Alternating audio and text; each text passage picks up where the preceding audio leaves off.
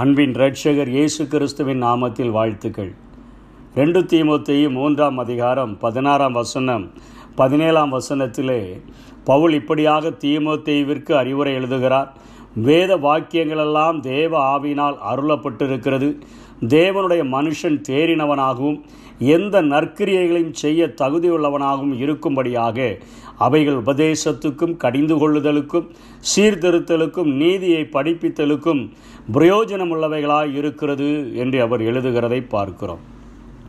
கடைசி காலமும் தேவ வசனமும் என்கிற தலைப்பிலே இந்த வசனங்களை நாம் ஆராய முற்பட்டோம் என்று சொன்னால் மூன்றாம் அதிகாரத்தினுடைய இரண்டாம் வசனத்திலிருந்து அவர் ஒரு பத்தொம்போது விதமான காரியங்களை அவர் சுட்டி காட்டுகிறதை பார்க்கிறோம். கடைசி காலத்திலே மனிதர்கள் எப்படிப்பட்டவர்களாய் இருப்பார்கள் என்று சொல்லி மனுஷர்கள் தற்பிரியராயும் பணப்பிரியராயும் வீம்புக்காரராயும் அகந்தை உள்ளவர்களாயும் தூஷிக்கிறவர்களாயும் தாய் தகப்பன்மாருக்கு கீழ்ப்படியாதவர்களாயும் நன்றி அறியதாய் அறியாதவர்களாயும் பரிசுத்தம் இல்லாதவர்களாயும் சுபாவ அன்பில்லாதவர்களாயும் இணங்காதவர்களாயும் அவதூறு செய்கிறவர்களாயும் இச்ச அடக்கம் இல்லாதவர்களாயும் கொடுமையுள்ளவர்களாயும் நல்லோரை பகைக்கிறவர்களாயும் துரோகிகளாயும் துணிகரம் உள்ளவர்களாயும் இருமாப்புள்ளவர்களாயும் தேவ பிரியராய் இல்லாமல் சுகபோக பிரியராயும் தேவ பக்தியினுடைய வேஷத்தை தரித்து அதன் பலனை மறுதளிக்கிறவர்களாயும் இருப்பார்கள்.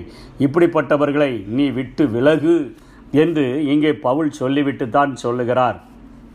இப்படிப்பட்ட காரியங்களிலிருந்து நாம் விலகி வாழ்கிறதற்கு வேத வாக்கியங்கள் தேவ ஆவியினால் நமக்கு கொடுக்கப்பட்டிருக்கிறது.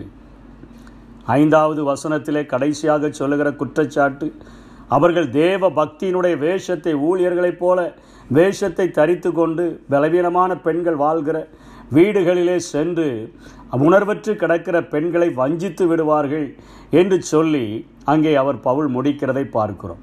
இப்படிப்பட்ட பாவங்களிலிருந்து தப்பித்து கொள்கிறதற்கு வேத வாக்கியங்கள் தேவ ஆவியானவரால் நமக்கு அருளப்பட்டிருக்கிறது.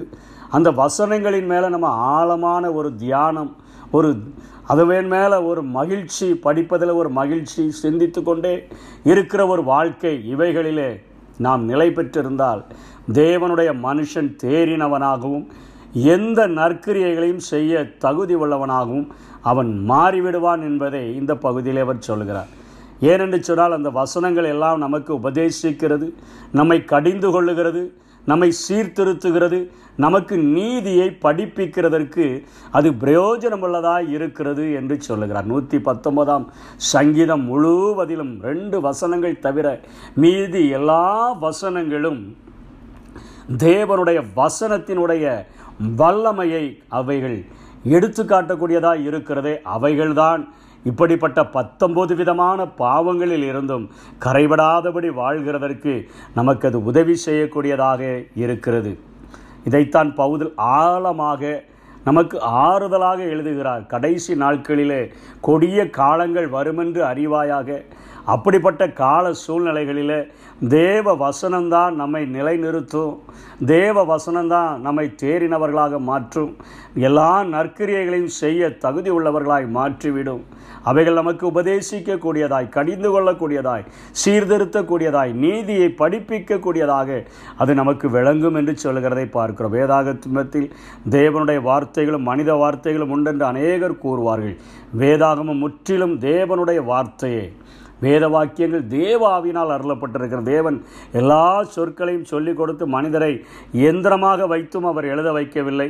எழுத்தாளர்கள் அவர்களுடைய நடை எழுதியிருக்கிற நடை வேறுபாட்டை நம்ம வேதாகமத்தில் பார்க்க முடிகிறது. இதை புரிந்து கொள்ளணும்னு சொன்னால் எழுதப்பட்டவர்களுடைய பின்னணி எழுத்தாளர்களுடைய கலாச்சார சூழல் ஆகியவற்றை நம்ம புரிந்து கொண்டால் நம் வேதாகமத்தை தெளிவாக புரிந்து கொள்ள முடியும். இது ஒன்று மாத்திரமே. கடைசி காலத்தில் கரைபடாதபடி நம்மை பாதுகாத்து கொள்ளுகிறதற்கு அவைகள் உதவக்கூடியதாக இருக்கிறது. அவைகளுக்கு கீழ்ப்படிந்து வேதாகமம் போதிக்கிறபடி வாழுவோம். கர்த்தருடைய வசனம் என் கால்களுக்கு தீபமும் என் பாதைக்கு வெளிச்சமுமாக இருக்கிறது என்று சொன்ன வார்த்தையின்படி நம்முடைய வாழ்க்கையை அமைத்து கொண்டோம் என்று சொன்னால் நிச்சயமாக நாம் மிகப்பெரிய ஆசீர்வாதத்தை பெற்றுக்கொள்ள முடியும். பரிசுத்தமான வாழ்வு சாத்தியமாகும். அப்படிப்பட்ட கிருபைகளை தேவன் நமக்கு தந்தருள்வாராக. ஆமே குற்றமில்லாமலே